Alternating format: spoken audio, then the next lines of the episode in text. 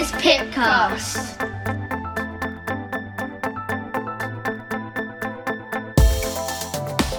Hello, my name's Craig Griffiths. And I'm Justin Blackett. And welcome to the Halloween 13th episode of Pipcast, a podcast for ODPs and the theatre world.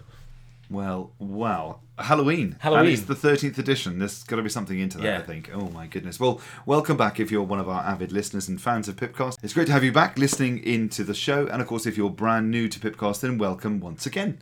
Yep, we've got a great backlog of episodes for you to listen to, including an episode with Tom Mann we did last week, who's an ED practitioner who trained as an ODP, went straight into the emergency department, and we're going to be giving a bit more feedback about that today. On the rest of today's show, we're also going to have Sarah Anderson, who is an advanced care practitioner in training, or advanced clinical practitioner in training. She's going to be talking about how she got that role and what it entails, and hopefully give advice for anyone who's looking to go into that kind of role in the future. And in the last 2 weeks since the last episode, the whole world of operating theatres has been quite made mainstream with regard to the news articles that have been made available, and within social media there's been some developments and discussions that we think Pipcast is the right place to continue those conversations a little bit further. We've also got some news from the AFPP as well as the Operating Theatre Journal that we're going to take a look at today, so we might as well get on with the show. Absolutely.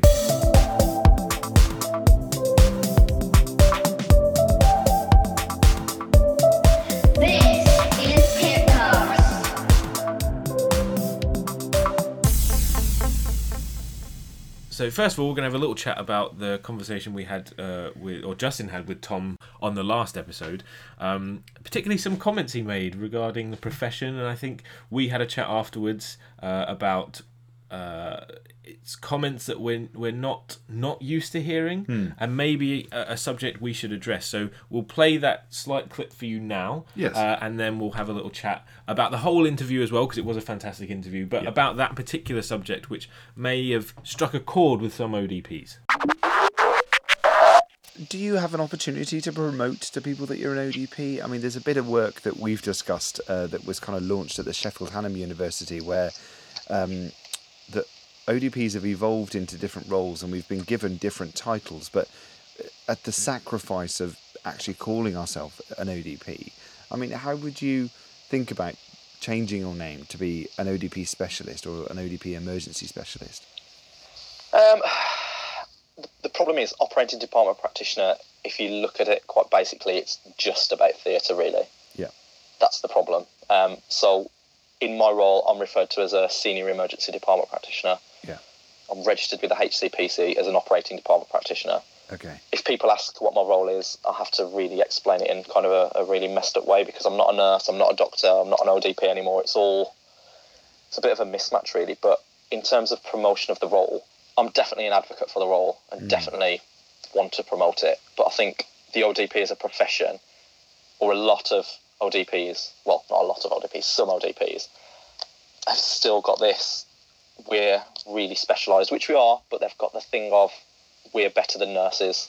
Okay, yeah, and that in turn endangers us to be difficult into integrating with everybody else, and that's an attitude at times that we do need to shake off, because if we're going to be more embracing of working together, we don't want history or our own attitudes to hold us back. Yeah, absolutely. And nurses, you know, as horrible as it sounds, nurses with training can do the ODP role, whereas us, even with extra training, can't really necessarily do the nursing role. So that was Tom, whose interview I thought was fantastic. You did a great job, Justin, getting the info out of him. It was a really good interview. How did you find it? I mean, it was great to talk to him, really, and of course the background for the listeners that are not quite sure where this has come from, on social media and through emails, we've always been asked, how do ODPs kind of breach that bubble out of operating theatres, and one of the most attractive roles was working in ED. So quite rightly, Tom, who is a big social media guru, he's very much on there frequently promoting what he does and the profession of ODPs. It seemed totally right to get him on the show and discuss what he does within his role, and to guide the rest of you, if that was something you wanted to do. You don't have to, you can just be an ODP or be someone actually in theatres that do incredibly well, but how you could follow his career path. So that was a bit of a background. It was great to talk to him. I was a bit shocked how he kind of steps out of being a student straight into that role. Yeah, I always really assumed surprising. You would have had to have some kind of at least a year or 2 years under your belt before you were even considered. Yeah. He alluded to the fact that they did take a risk. He was the first time that they ever they ever felt that that was appropriate. In fact, since then have actually dropped the years of experience prior applying. It was an interesting interview. Yeah, and I thought what was really interesting for me wasn't necessarily about his the ODP going into that role, because I think we fit well. I think it's a natural kind of area. Us, that and ITU is a natural area for us to go into in terms of ward or other hospital areas. Yes. The thing I found really interesting is he's clearly been given, he's clearly been invested in by that department. Yeah. Yeah. And theatre departments are not known necessarily for investing heavily in their staff in terms of doing all these extra courses. I mean, he was talking about going on all his ALS courses, ILS, and his additional clinical skills. Absolutely, yeah. And that's something we don't see in the theatre world that perhaps we're maybe not taking advantage of. Yeah, I guess as ODPs within theatres, there's no need to apply additional courses because we are, in one breath, all singing, all dancing, purpose-built healthcare professional that can literally hit the ground running. But I think we all would see the benefit of approaching those other clinical interventions, other clinical skills that would be helpful in our job, if not from an understanding point of view, but actually to participate in. Yeah, absolutely. And even from a maybe going outside and just focusing specifically on theatre. More and more departments are looking at this first assistant role because, sometimes you need you haven't got a junior doctor to hand because maybe they're being spread quite thinly. Maybe you need someone who can put that cannula in, put a central line in. I know that I believe it's Plymouth have a service where the ODPs and anaesthetic assistants do run the PICC line service, which saves you having two anaesthetists for one case. You can actually run it with an anaesthetist and an ODP, and you can run that PICC line service without the need of an extra medical professional. I think ultimately Tom was a representation of how ODPs have evolved, and I think you'll hear about it in Sarah's interview that I alluded to the fact that no matter how much we feel there are a degree of restraint within our role, actually there is countless evidence that as a profession we're appearing everywhere, and we're breaching many different areas where normally you wouldn't normally see an ODP providing your care, and so he's one of many people out there that are doing something slightly different. Yeah. However, back to the clip we just showed, it was disappointing to hear Tom's view, and more than happy for him to come back on and clarify if he needs to. That, in his opinion, while nurses can do a little bit of training and do whatever, can do the ODP's job. I believe he said that nurses, ODPs, no matter how much training they have, will never be able to get to that level of nursing care. And for me, as a professional, it's really quite disappointing to hear that as an opinion from a colleague who has been given his opportunity, not because he's necessarily particularly a special case, but because he got the skills through his ODP course. He got the job just as a nurse would have got the job through the skills they gathered through their course. And he, I imagine, is just as good a practitioner as all of his other nurse background colleagues, just as some of my nursing colleagues who work in anaesthetics, who work in scrub, who work in recovery, are just as good and sometimes better depending on the practitioner in the operating theatre. Yeah, I think you're right, Craig. I think the problem is that as ODPs we've always been seen as second rate. Yes. And we later on we'll talk about some of those examples where that might even happen in modern day world. But ultimately we know as a culture we feel that we're second rate and feel that we're always going to be inferior to some of our nursing colleagues because of the way that we're treated, and so we tend to feel that that's our only outcome. But if we acknowledge that and just roll over and sell ourselves short, then we're never going to be able to continue our profession.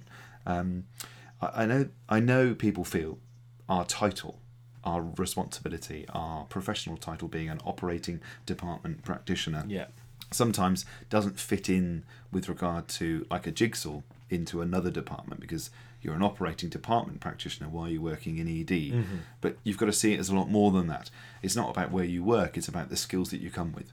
Exactly. And so you're right, Craig. I was disappointed that we, from another colleague, were selling ourselves short that we could actually do anything that we can put our mind to. And like I said, it'd be nice for Tom to come back on and have a chat with us with regard to that. Yeah, I think you're absolutely right. The hang-up, because we're asking this question following an episode we'll have with Helen Lowe in the future about her development framework, about the specialist ODPs who are in advanced roles. Would they consider changing their title to keep ODP in the title? So Tom would be an ODP specialist in emergency care. Sarah herself would be an ODP specialist in advanced clinical practice. But keeping that ODP in the title, because I think you're right. It's not the ODP isn't just a designation of where you work. It is a designation of the skills you have and where you've got to in your practice. There is a reason, and I totally am for nurses having the nursing title in all their roles. Yes. You have scrub nurses, you have anaesthetic nurses, you have advanced nurse practitioners. You could call them advanced care practitioners. Mm. Why keep nursing there? Why not? Because they have got those skills, they've got to that level through nursing. Same with our paramedic colleagues, same with our physiotherapist colleagues that may be going to do surgical care practice. I know a couple of those who have done that in orthopedics. Why not be called an advanced physiotherapist in surgical care practice? It shows that the skills that you gained during your training and whatever you've been doing allowed you to get to this level. And then your specialism itself, it denotes what you're doing. It's going to take time, isn't it? I think it's changing the mindset that ODPs just work in theatres. Yeah. ODPs is a skill set, and like in the old days, nurses only ever worked in hospitals, or they only ever worked in a specific frontline care provider. And now, over the years, we acknowledge that when you say you're a nurse educator, you're still promoting you're a nurse, but predominantly you're teaching and lecturing and providing support to learners. And that mindset needs to change for ODPs. And so for no longer do we say ODP, oh, you just work in theatres. It needs to be a wider range of exploring your skills, I think. Yeah. But yes, it's going to be a big culture change. Yeah. And we're here at Pipcast are going to champion. Absolutely. And I think our call to arms is not just to promote ODPs, but to promote that interprofessional. It is not an us versus them. Mm. It is we are us. The nurses, our nursing colleagues, our nursing assistant colleagues, our physiotherapy, all of our allied health professional colleagues are all under one banner, and we should be promoting all of us to, if we have the right skills, to get the jobs that we deserve. On that subject, we were really taken aback by the really forward-thinking department that Tom is part of. Yeah. And I looked on the Birmingham Trust advert, and it has got on there specifically accident emergency ODPs and nurses. That is in ODPs are in the title. If you search for ODPs and accident emergency, it is the only job that comes up, but it does come up. That's amazing. So it had me thinking, and I said that in the last episode with Tom, that how many other emergency departments would consider an ODP as part of the job. So before we recorded this episode, we did a little search in our local area, kind of a 50-mile radius that you can do on NHS jobs, and there were 19 jobs that came up in our search, of which I think it was 5 or 6 were appropriate for kind of an ODP with a couple of years of experience probably to apply for. We looked at the job descriptions. There was nothing untoward that an ODP couldn't do. There was no skills that an ODP couldn't have, aside from one job advert had the patient group directive as part of the development of a practitioner. And we got some interesting results, didn't we? Yeah, I mean, on the back end of the fact that we were so enthusiastic that we knew that ODPs could easily fit into an emergency department, it was a real big driver for us to reach out. And so that's what we did. And we had some really good replies. Yeah, so we had a reply from the North Bristol Trust, who were very kind and said they would absolutely get back to us. They weren't sure. They hadn't heard of ODPs applying before, but they certainly weren't shutting the door. No. We also spoke to Swindon NHS Trust. They were fantastic, actually. They were very honest and said that they hadn't heard. They weren't familiar with what the ODP role was. Once I'd explained the kind of skills that we had, basically said about what we can and can't do in terms of PGDs, prescriptions and giving drugs, the person in charge of recruitment there was really actually forward thinking and actually said, that's fantastic, was asking for kind of CVs and going forward. And every time we spoke to them, we used the opportunity to promote that Birmingham was employing ODPs. And so they... You can imagine, metaphorically, their ears pricked up because they saw that actually they might have been missing out a trick. So if anything, we've planted the seed in a lot of these places. Yeah, so that was really fantastic. Salisbury, unfortunately, again, the person in charge of recruitment wasn't there, so they were going to get back to us. And then we were really staggered. We called the Royal United NHS Trust in Bath. Again, basically the same advert as everyone else, you know, looking for maybe a year's experience. Doesn't say specific what experience, it just said a year's of experience. And so we gave them a call. And the reply we got was staggering. We were told, and I had to clarify this. Justin will tell, my jaw dropped, I had to repeat it several times. You should have seen his face. That... the reason they did not look at ODPs or paramedics was because they have enough nurses that apply to the job that they would not consider another profession. And so I had to clarify, does that mean to say that it's a tiered system? That, in fact, unless you don't get enough nurses, that's the only case that you would actually... even have a look at an ODP, because I know in terms of theatres, if you get a fantastically experienced nurse who's coming along, whether they've worked in ITU or critical care, and they're coming along, and maybe, yes, they need extra training, they need to do an anaesthetic course if they're going to anaesthetics, or they're coming into recovery and just need to see how theatres works, I know that those colleagues are just as valuable as a newly qualified or perhaps someone who's an ODP who maybe doesn't have those skills or doesn't have the skills that they can give to that role. And therefore, we wouldn't just say, actually, we've got enough ODPs applying for this job, there is no need to apply. So we are putting a shout out as a little name and shame there, because that was staggering. Yes. That was truly staggering. And if we've got any listeners that work for that trust within Bath, then see what you can do to try and change that mindset. Yeah. I mean, it was alarming, and it may be due to the fact that they don't understand all the usefulness of ODPs and ED like we have appreciated, and I think we all can as listeners, that the only time that should look at ODPs and other healthcare professionals would be that if she had a lack of applicants that were the bread and butter of what they assume would only ever apply, which is your staff nurse. Yeah. So that was interesting. Yeah. But the majority, I would say, is positive. And actually, if you are interested in a role and you have the skills through your practice, through extra courses that you've done to apply for that role, then call the person who's leading that recruitment and ask them.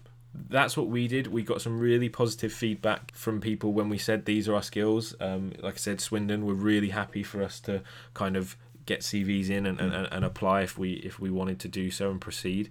And you know, others they were all looking for practitioners, and actually it might be an untapped market that they might not have heard of. Like they at Swindon who didn't know what an ODP was, or rather what skill set an ODP has.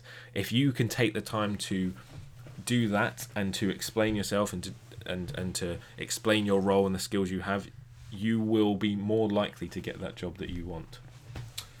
So there we are, ODPs and ED. I think we can put that one to bed. Done. If you've got anything Tick else you want done. To talk to us about that, then please do. And if you are in other NHS trusts that do employ ODPs in ED, please get in contact with us. And you can get in contact with us in several ways. You can contact our Twitter handle, which is @ODPPipcast. You can go to our Facebook page. If you search for Pipcast on Facebook, we are the first one that comes up there. Or you can email us, which is odppipcast@gmail.com. You can use the same email address to get in contact with us on Skype, leave us a phone message. And we love hearing from you, so please do. Absolutely. So there we are, ODPs and ED. Hi, I'm ODP Andrew McPhee, and this is Pipcast. Speaking about social media and the news, we've got a bit of news out. Should we start with the HCPC? Yeah, so in the last couple of weeks, HCPC put out a tweet, and I put it on their Facebook, promoting the fact that they've gotten the bandwagon of podcasts. Boom. They've been known to do a little bit before, but this is the first time they've kind of promoted the word podcast, advising all their registrants about how to be on social media, clear guidance on how to be an ODP, a paramedic, or the multitude of different HCPCs that are on the register about how to behave on social media. Yeah, like we do. Yeah. Really I professionally. We certainly do try. Yeah. Assaulting people with a microphone at conferences. I think that's how you do it. And I think, you just have to scratch the surface, and there have been many people that have been caught short, I think. Yes. I think it's the word we're going to use there, where they might have been slightly inappropriate on social media, including some of our ministers in Parliament have also called themselves into that situation. But I think it's quite nice. If you're brand new to social media and you want to know how to promote what you do at work and about your profession, which is really what we're all about, go to HCPC website. We'll put that into the show notes, and there's a really lovely podcast there that gives you guidance on how to be on social media.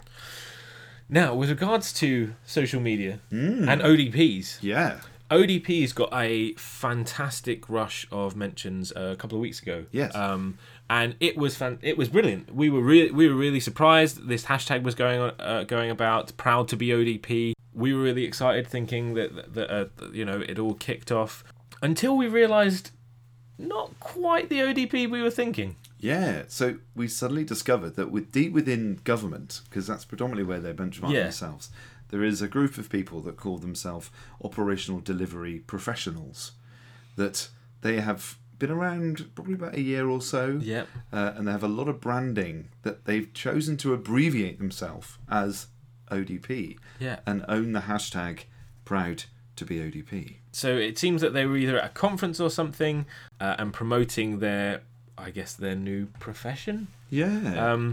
They also have an ODP newsletter. Yeah, the newsletter for operational delivery professionals across the government, the largest profession in the civil service.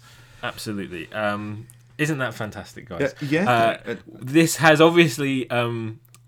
concerns have been raised and to us through social media from various different professionals. All we will say is yes, operating department practitioner is a protected title.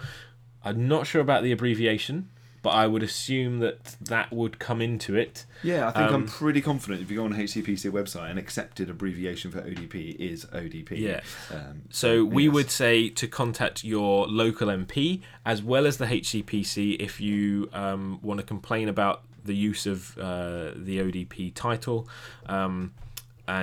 People power gets involved. If we're going to be promoting our profession as the only ODPs on social media, then we need to get this started. So we have contacted HCPC, and we are awaiting a comment on our concern that that title was being used. And I know on social media, people who do listen to Pipcast have also emailed them requesting some clarification on that. So once we hear more, we'll let you know more.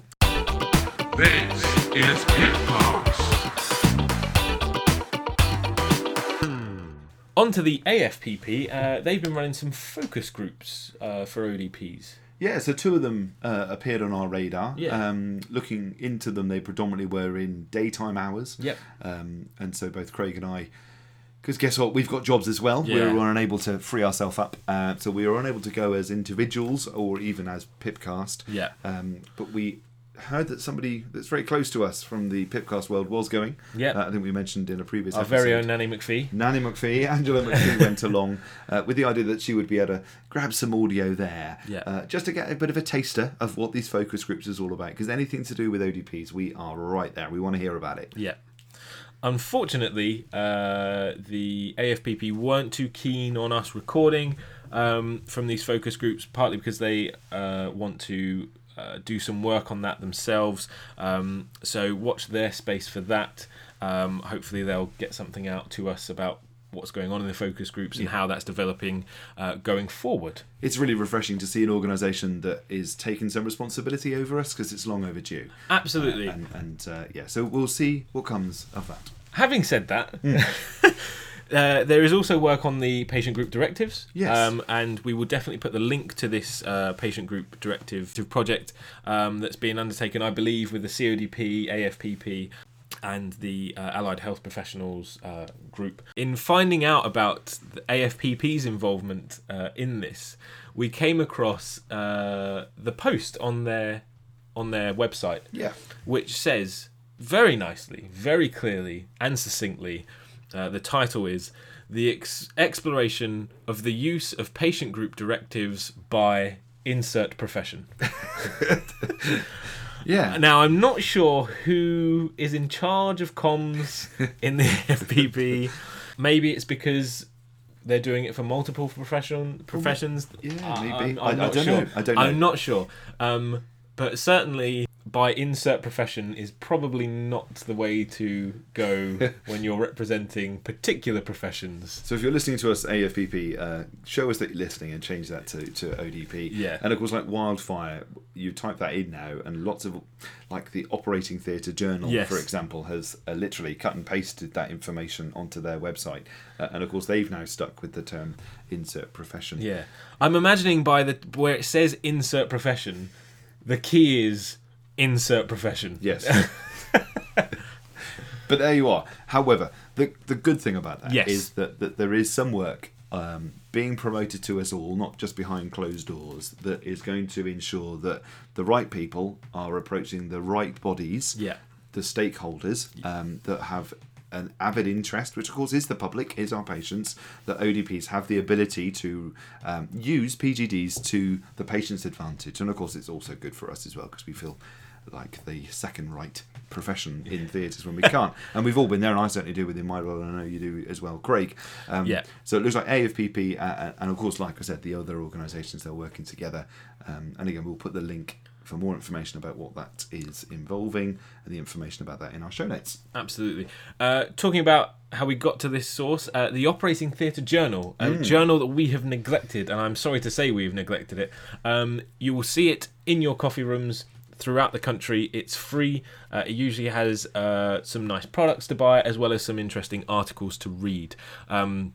We just want to give a shout out to the Operating Theatre Journal itself. It is a good resource. Yeah. It is one of the only resources that we have widely... Well, it's the only resource that everyone has access to widely in operating theatres. And guaranteed that when there's an edition, you get several copies to the recovery manager, the anaesthetic manager. And it is such a lovely bit of journalism, I think. There's some great stuff in there. And a big thanks to the guys behind the scenes of the Operating Theatre Journal that, from a Twitter and a Facebook point of view, have always liked and shared our comments. Absolutely. And this month we've got one that you're relatively interested in terms of getting the public to get into cardiac arrest scenarios, or not get into, but to deal with cardiac arrest scenarios. Yeah, so it's titled People Are Reluctant to Use Public Defibrillators to Treat Cardiac Arrest, and it's a study suggests members of the public don't know what they are, how to use them, or where to find them, and it also suggests organisations don't feel that they should have one, or feel unable to obtain one, which is really alarming, because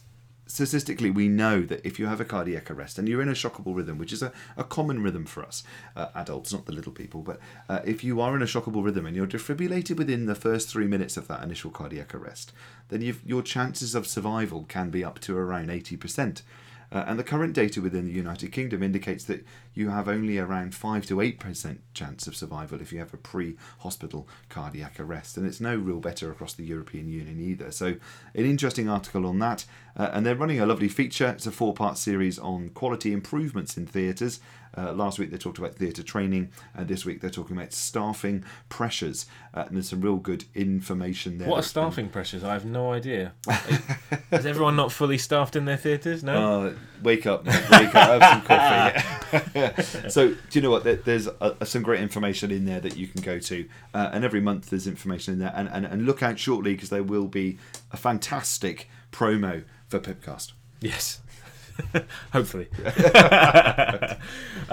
They've also got a website that you can go to. We'll link that in the show notes. It's got all their articles. It's got a list of job vacancies as well as study days and seminars.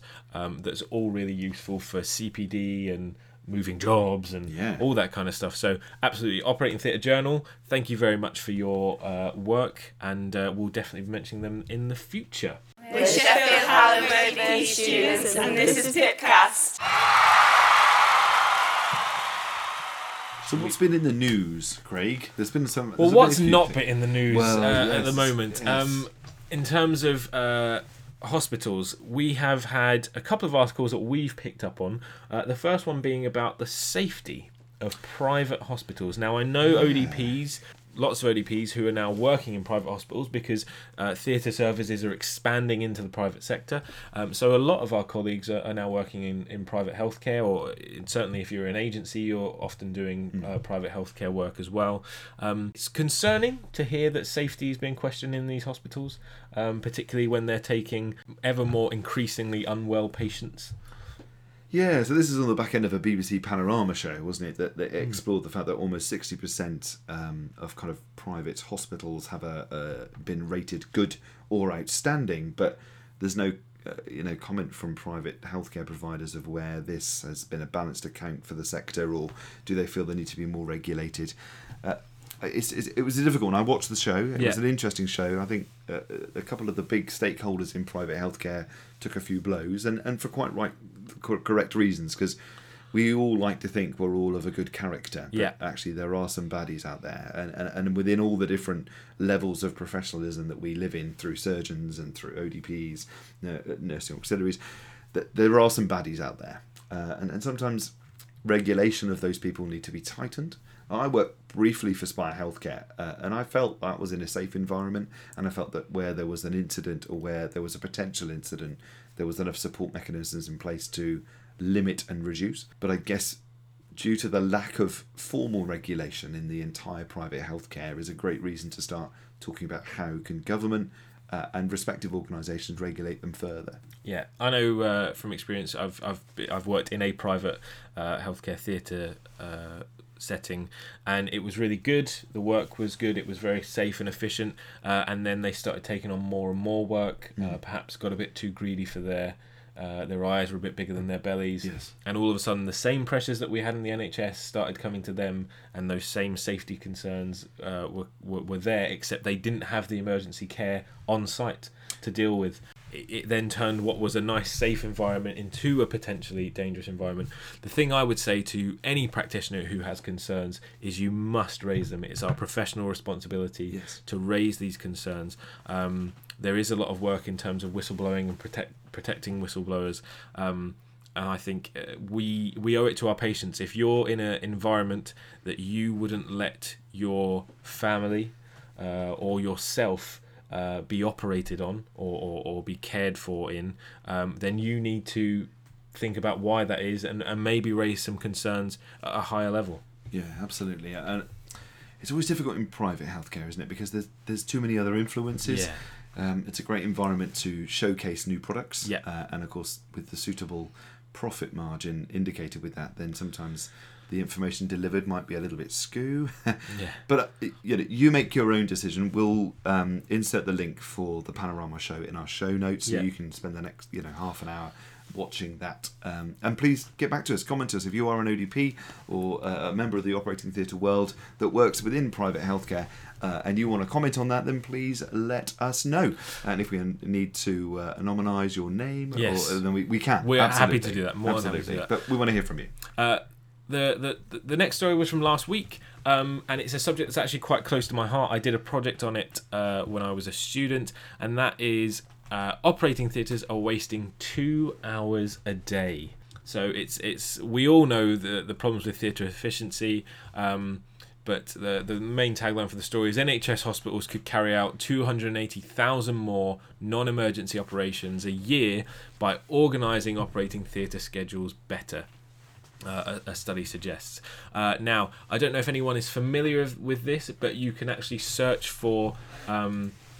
it's a site called Behind the Headlines. It's run by NHS Choices, and what they do is they take some of the stories that are in the media, and they actually will show you the actual papers that have produced this evidence, and actually will break it down to say what is actually what is the actual evidence and what is perhaps being spun by the media. Unfortunately for this story, we cannot see the data that these people have gained. I know from my project that I did, I could have argued that we were going to gain 2 hours of theatre time a day, but actually that's an average. So if you're gaining 4 hours of time one day and 15 minutes another day, you're not necessarily doing two lots of operations. No. So while, I think that's important to note, because while we can be more efficient in certain ways, yes, if we're only gaining 15 minutes here and there, 15 minutes isn't going to get you an extra operation. And you cannot predict sometimes the issues that happen in theatre.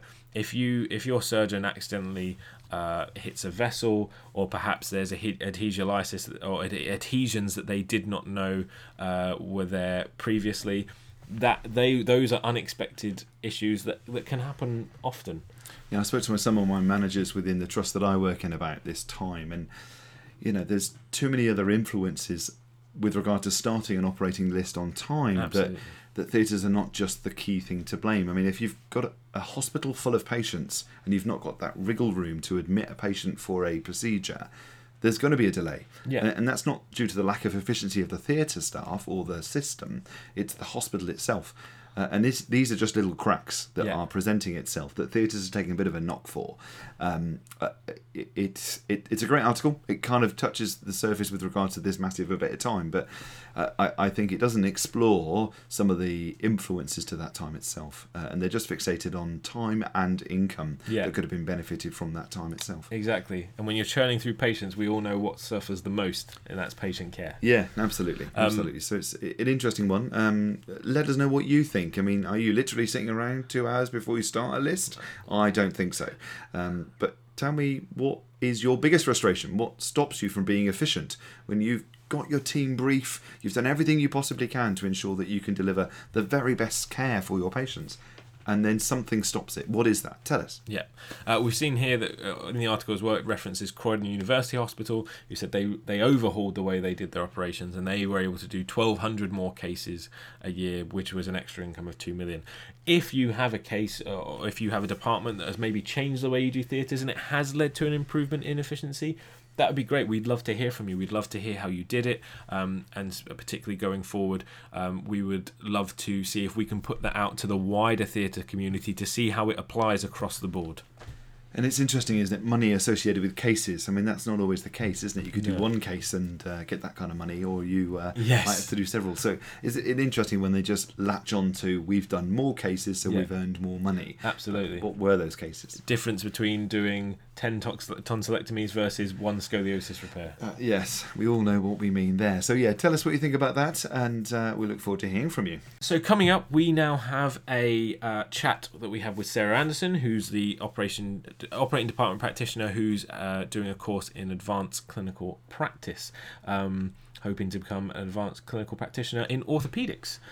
So we're going to listen to her talk with Justin now, and then we'll give a little bit of reaction.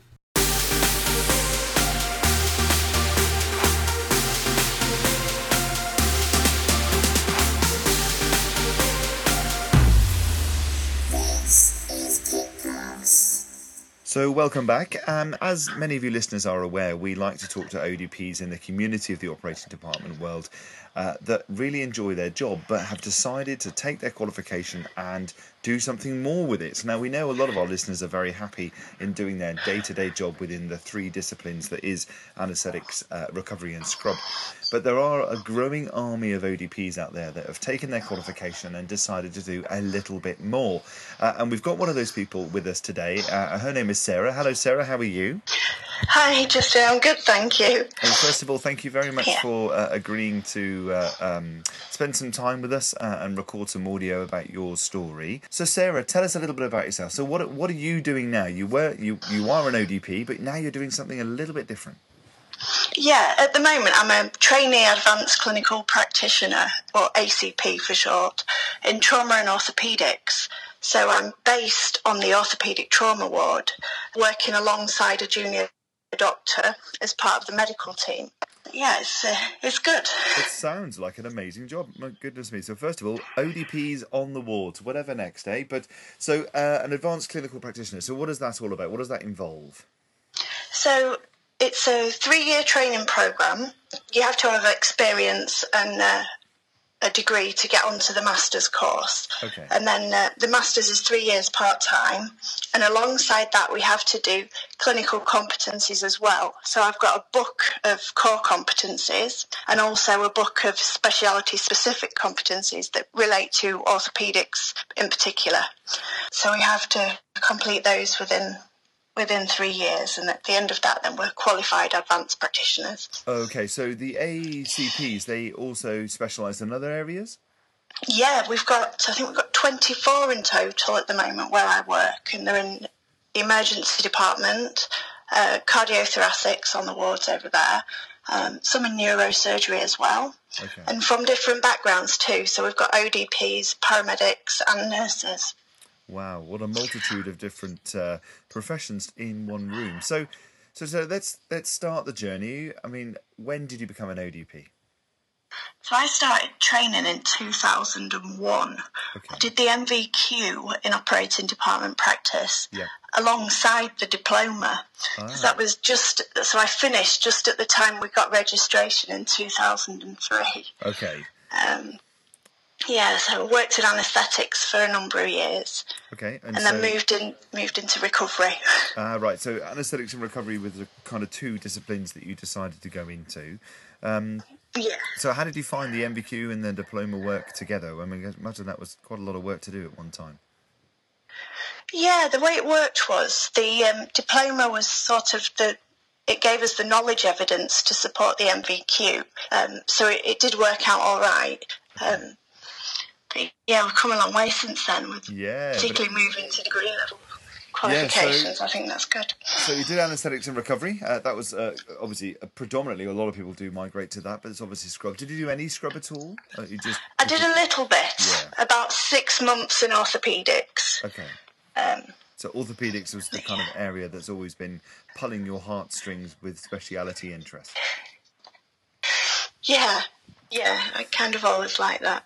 Good stuff. So you then decided to move into the degree area. So how did you do that? Well, as it happens, I didn't do a degree in operating department practice. Okay. The degree that got me on the master's course is the one I had before I started my ODP training. So I did law to begin with. Wow. Yeah.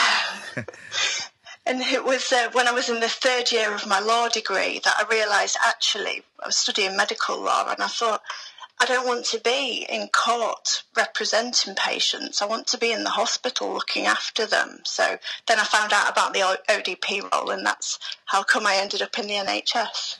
Wow, that's amazing. That's probably the most unique way of becoming an ODP that I've ever heard. And one of the good things about Pipcast is we get to hear from loads of people. But I think that sticks out to be one of the most unique ways of becoming an ODP.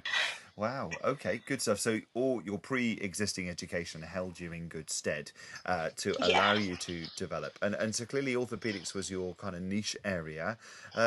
So how did you stumble across the role of an advanced clinical practitioner? Just before I started as a trainee ACP, I worked for 18 months as a clinical educator.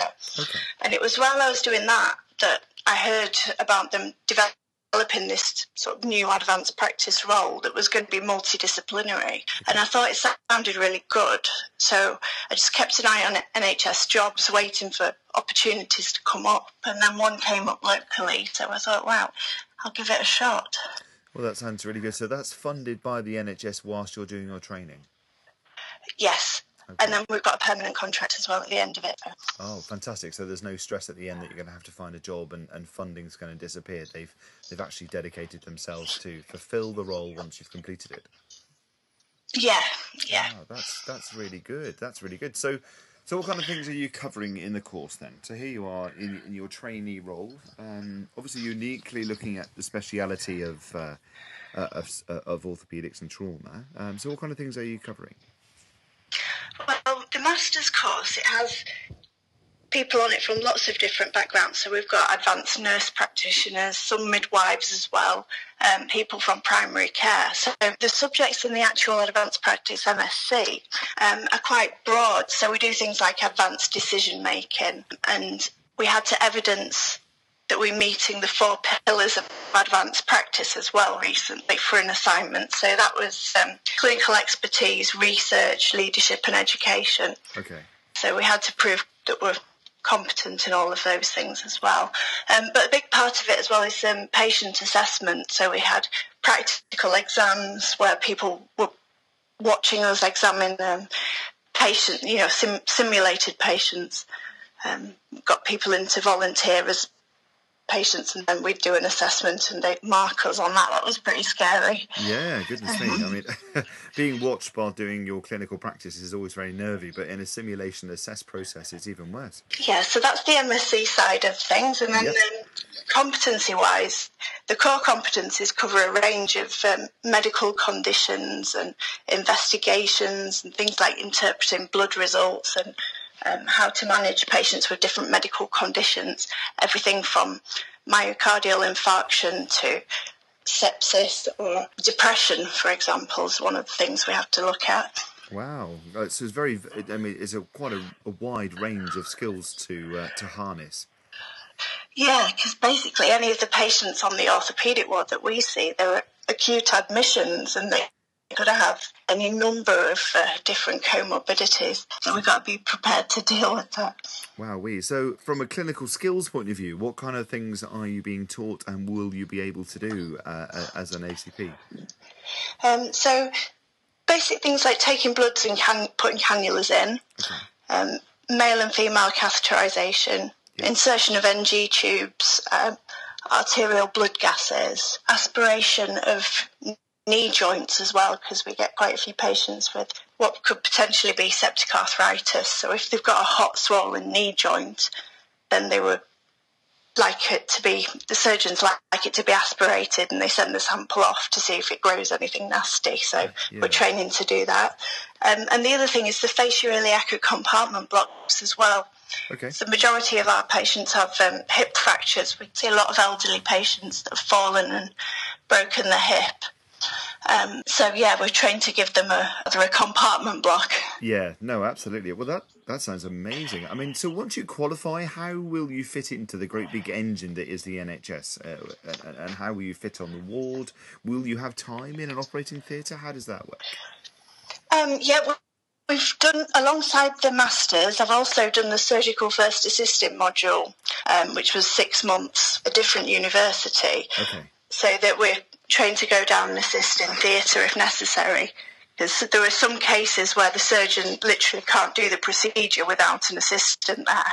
Yes, of course. So, you know, so when the registrars are busy, then we go down and help the consultants out so they can get the cases done. And that's really interesting as well, because you get to see the anatomy real up close and yeah. Yeah, no. Good to be part of the theatre team again. Yeah, no, well, absolutely. It sounds like an exciting opportunity. And so from an entry banding point of view, as an ACP, will you be a Band 7 or an 8? How does that work? We're training on Band 7 at the moment. Yeah. And the idea is that once we've finished once all our competences have been signed off, yeah. So we have a consultant supervisor that signs those for us. Yeah. So we have to get the core ones signed off and the specialty specific ones as well. Yeah. And then once we've got the okay and we've finished the Masters and the exam board's ratified all the results and everything, then at that point we should go up to Band 8A. That's what we've been told. Yeah. You can live in hope, can't you? And I guess, I guess you're being paid at that level because you are providing such clinical expertise, isn't it? It's not a managerial point of view. It's you are a clinical expert and such a useful resource from the signs of it. So that does sound quite good. Yeah, I think one of the biggest things is we provide continuity on the ward. So the junior doctors that we work with, I have an F2 doctor working with me, okay. But they rotate every 4 months. Right. And even when they're on their rotation in orthopaedics, they move between the different wards as well. Yeah. And they cover on calls and things. So So sometimes we can have a different doctor every day. So the advantage of having an ACP there is, you know, continuity of service, really. And of course, you've picked a speciality that we all know are orthopods, and they can be quite particular about the different ways of doing things, and they can vary from consultant to consultant. So having that continuity is going to be a massive benefit for the delivery of the care for the consultant. And furthermore, the patient's just going to have a much better all-rounded experience. Yeah, and the patients seem quite happy with it as well. I mean, the one thing I do is I'm very, very clear when I go and see the patient, because we don't wear a uniform either, so we wear our own, you know, our own clothes like the doctors do. Okay. But I'm very careful to make sure that the patients know that I'm not a doctor. Yes.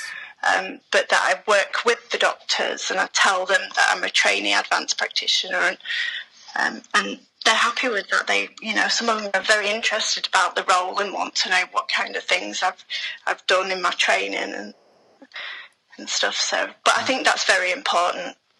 Yeah, no, absolutely. And it is the ever-changing workforce of the NHS, isn't it? It is gone are the days where we had doctors and Florence Nightingale and we all kind of worked together, and the doctors and nurses relationship have evolved so much now that we've got all these different in-between people that are kind of, the patients are learning about. And I think that's great what you're doing. So it's good that the patients have really embraced you, and that's fantastic. When do you think you'll finish? What's the target? Hopefully September 2018. Okay, oh, fantastic. Well, hopefully you'll come back on the show and let us know how you did when that happens. Yeah. So what are the challenges that you found going into this role as an ODP?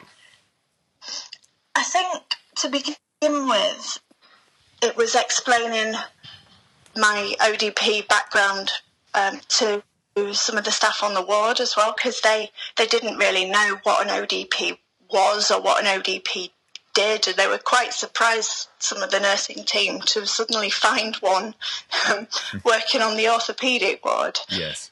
Once I explained the role to them, they've been really fantastic, really supportive, especially about discharge planning, which was something I found a bit tricky. Okay. Because in theatres, we don't really do much to do with discharge planning. No, not at all. I guess we're the enabler of the discharge, but once we've done the job, we've done the operation itself, it does get kind of lost, doesn't it? And what happens after that is important. And I suppose the other challenge was making sure the doctors understood that I was there to work with them, and I've not been employed to replace a junior doctor, but rather to support them and to work with them. Because again, I think some of them are a bit wary with all the new roles coming out. So, I mean, I know you're a big champion of ODPs on social media, and I know there are some legal elements of ODPs that have kind of limited you in evolving your practice. I mean, can you name a few?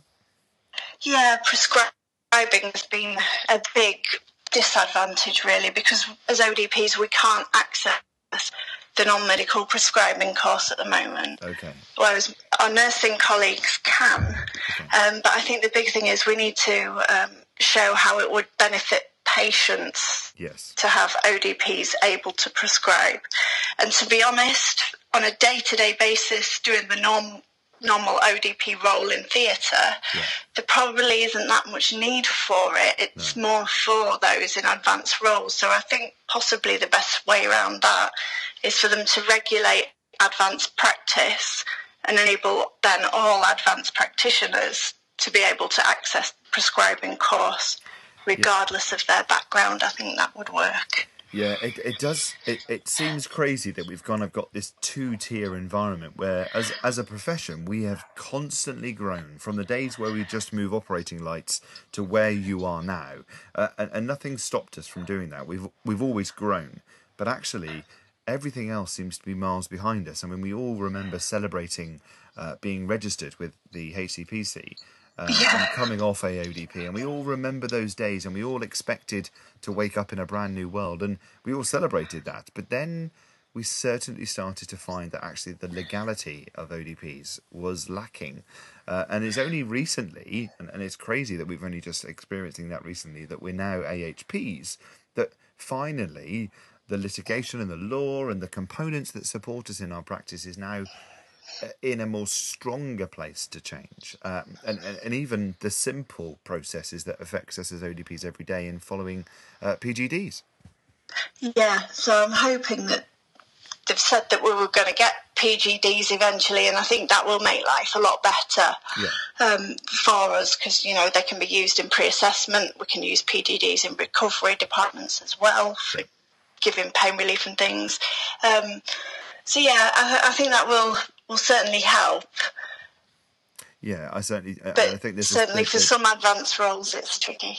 Yeah, I guess that's going to be the enabler, isn't it? I think once ODPs start featuring in the Medicines Act and as a term of reference, then we should hopefully then start to see other additional drug components growing. So in the Sheffield Hallam University episode, there is a piece of work going on behind the scenes that will want us to look at maybe ensuring that when as ODPs evolve, that we keep the title. I mean, what are your thoughts on that? I mean, maybe you could call yourself an ODP specialist, or is it very much that your role's going to be an advanced clinical practitioner? Yeah, I think...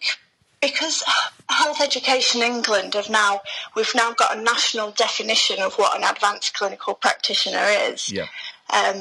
So I think it's important that abbreviation stays in my title, because that's the role I'm doing. Yeah. But at in the same breath, I still am an ODP. Yeah. And that's always going to be my background registration. Yeah. So, I think it's important to have both. So essentially I'd be an ODP, well, ACP ODP or ODP ACP. Yeah, it'll be there'll be so many abbreviations, it's unbelievable. But I mean, it'd be interesting to see how things evolve. And I certainly am quite excited personally, but I know within Pipcast we know that the title ODP is growing all the time, and there's a lot of work being done by the organisations that so say represent us to try and ensure that ODPs are championed a lot more than they have been before. Yeah. So, well, that's fantastic. Well, I mean, I think we've kind of explored your role, and we've certainly seen how we have got to see you evolve from when you qualified as an NVQ ODP right up to where you are now. What a great history, what a great story. I mean, if people want to find out more about your potential new role within your training, where would people need to go?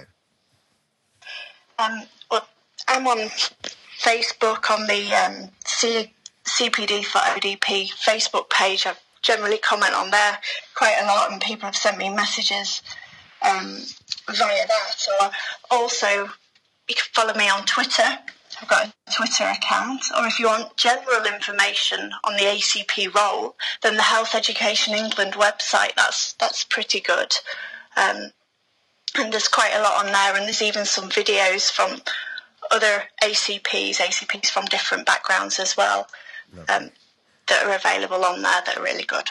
Thank you for sharing that information, because people probably have more questions and more queries, and it would be great to have you back on the show when you get kind of to the end of your course to tell us how you did and what exciting opportunities are opening for you. Yeah, that'd be fantastic. Thank you for having me. Oh, well, thank you for coming on the show. And again, if you can, like, share, tell all your friends about Pipcast, because it's you, the listeners, that are going to make this whole podcast thing work. Hi, I'm Tony Jeremy, and this is Pipcast. So that was Sarah, who I thought gave a really interesting interview. It sounded like she had a bit of a cold. Yeah, I hope she's feeling better. Yeah. It was, so the lead up to the interview was a bit frantic. Yeah. My family had other plans for me. Yes. And that is life. And of course, then she also was in the car at the time when I first called her, so we had to resync our times and our schedules. But we managed to talk to each other, which was fine. I love hearing about ODPs that have kind of breached the bubble and decided to do something else with their career. Some of them have gone back into the operating theatre and became something slightly different. Yeah. And some have reached out to the wards, etc. So it was good to hear from her. Yeah, really good to hear the opportunities that degree is opening up for practitioners, and hopefully now with the ODP course going to degree, that will open up far more avenues for the practitioners that are coming along, as well as the people who are doing top-ups. Yes. I know that's not a route for everyone, and there are people in practice who have maybe skipped that step to get into their advanced practice roles, but it's good to know that with this degree level coming up, that's going to be, pretty much all ODPs pretty much from now on in, it's good that will enable us to do courses like this without having to put too much extra work and time in. Really interesting that she's combining her previous surgical skills as an ODP and able to bring that into her role to maybe be a more useful practitioner than perhaps some of her colleagues who didn't have that experience. Yeah, it sounds really good, and I think both Craig and I said they're getting a lot for their money. Yes, absolutely. I think what she'll be able to do to enhance the care of the patient on the ward and within theatres, as a Band 7, potentially Band 8, we'll see how that plays out. But they're getting a lot for their money, which is good.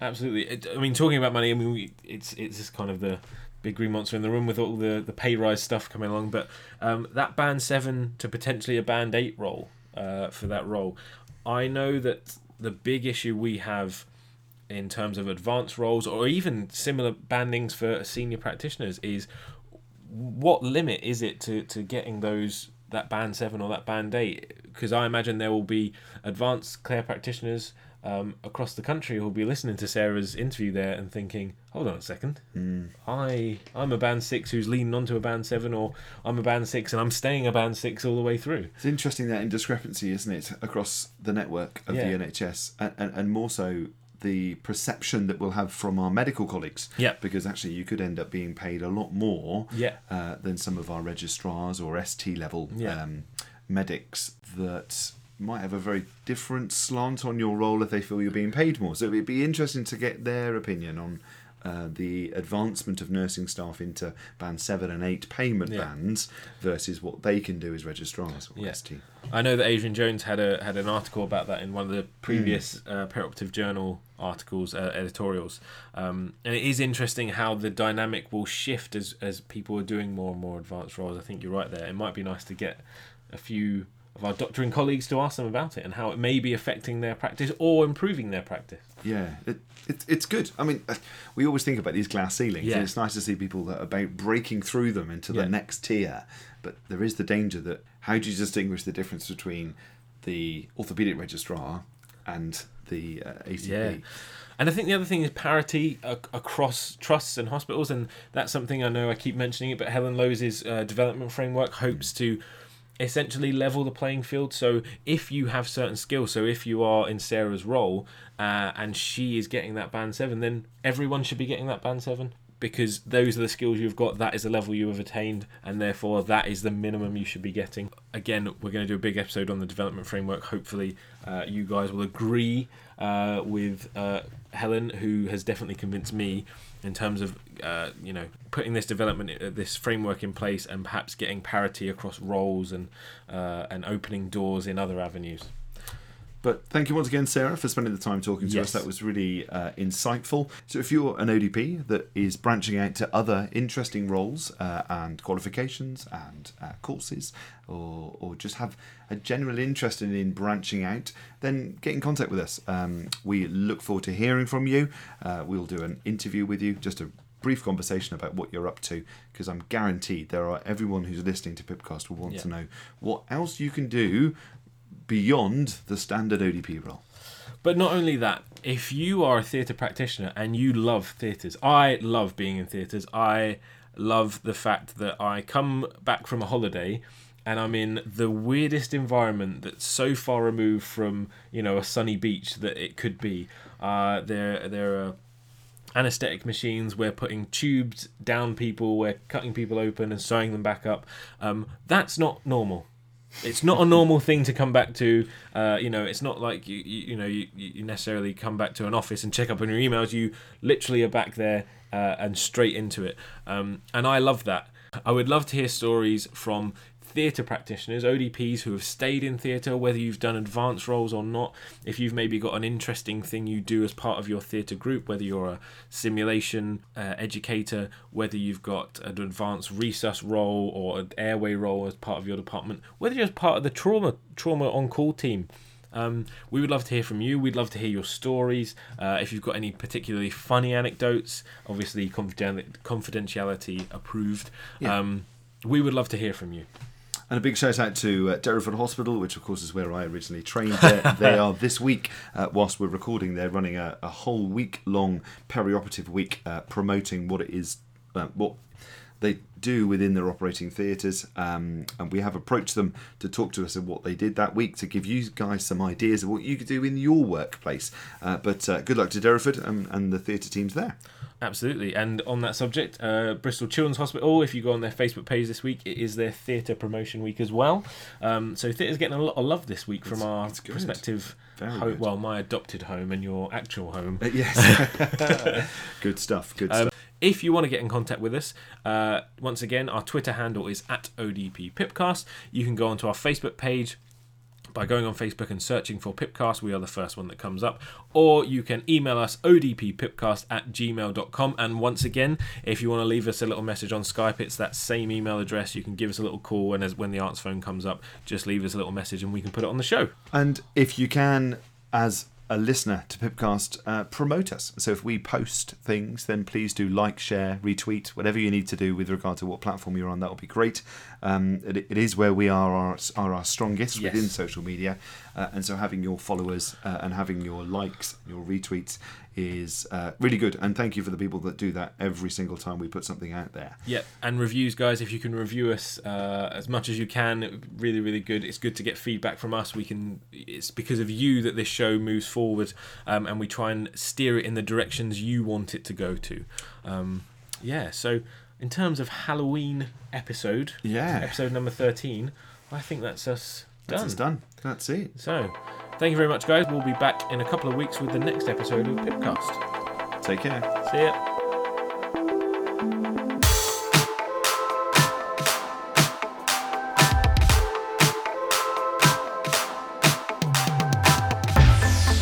This is Pipcast.